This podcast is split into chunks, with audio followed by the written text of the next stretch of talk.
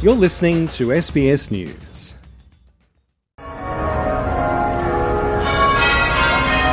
As the bells tolled in honour of the life of Catholic Cardinal George Pell, across the road from St Mary's Cathedral, another sound rang out.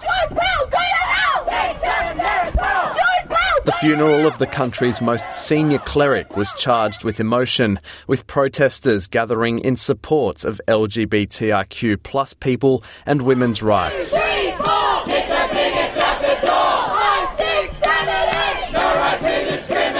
Thousands came to mark the passing of George Pell. The crowd spilled into the forecourt of the cathedral, with many unable to secure a seat inside. Former Prime Ministers John Howard and Tony Abbott, along with current politicians including opposition leader Peter Dutton and Federal Minister for Trade Don Farrell, were among the dignitaries in attendance. Not present, though, were the current Prime Minister, the New South Wales Premier, or the state's Governor. The cry of protesters outside could be heard within the cathedral, but inside there were only words of praise for the man once tipped as a future Pope.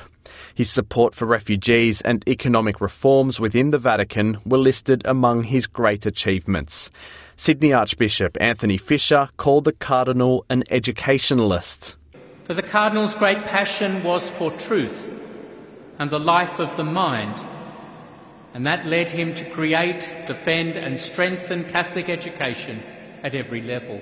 Former Prime Minister Tony Abbott described him as an influential person. He was always thoughtful, often charismatic, occasionally imperious, constantly concerned for the well being of others, and a pastoral priest who could find an echo of Christ even in the worst sinner. In short, he's the greatest Catholic Australia has produced and one of our country's greatest sons. But it was the children inside the institution of the church who others say he failed most. Carrying a large pride flag along the street outside the cathedral, this man described Cardinal Pell as a bad man. All he architected was protection of the church, protection of the people who committed these crimes, and to save the church money. It was incredibly offensive. Everyone has a right to conservative views. I respect that. But remember what your actions do hurting people, destroying people.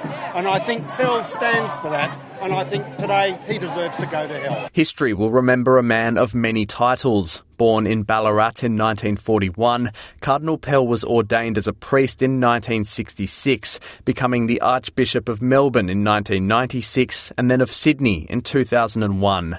In 2003, he was made a cardinal at the Vatican, and in 2014, he was appointed prefect of the Secretariat for the Economy, effectively making him the Church's third most senior cleric. Shortly after, he was ordered to give evidence at the Royal Commission into Child Sexual Abuse, which later found he knew of clergy abuse and failed to act. In 2018, he was convicted of molesting two choir boys in Melbourne in the late 1990s, serving 13 months in prison before a unanimous decision by the High Court saw the convictions quashed. As a staunch conservative who opposed same sex marriage and abortion, he was no stranger to controversy, leaving behind a legacy of opposing views. George Pell's brother David said he was unjustly convicted for his predecessor's failings. As an immediate family, we too have suffered by the processes that has happened over the last seven or eight years. We felt so sorry for George because we, we could not help him. We knew that it was not true. George Pell was interred in the crypt at St Mary's Cathedral along seven other former archbishops. His coffin was led by 275 priests from around the world.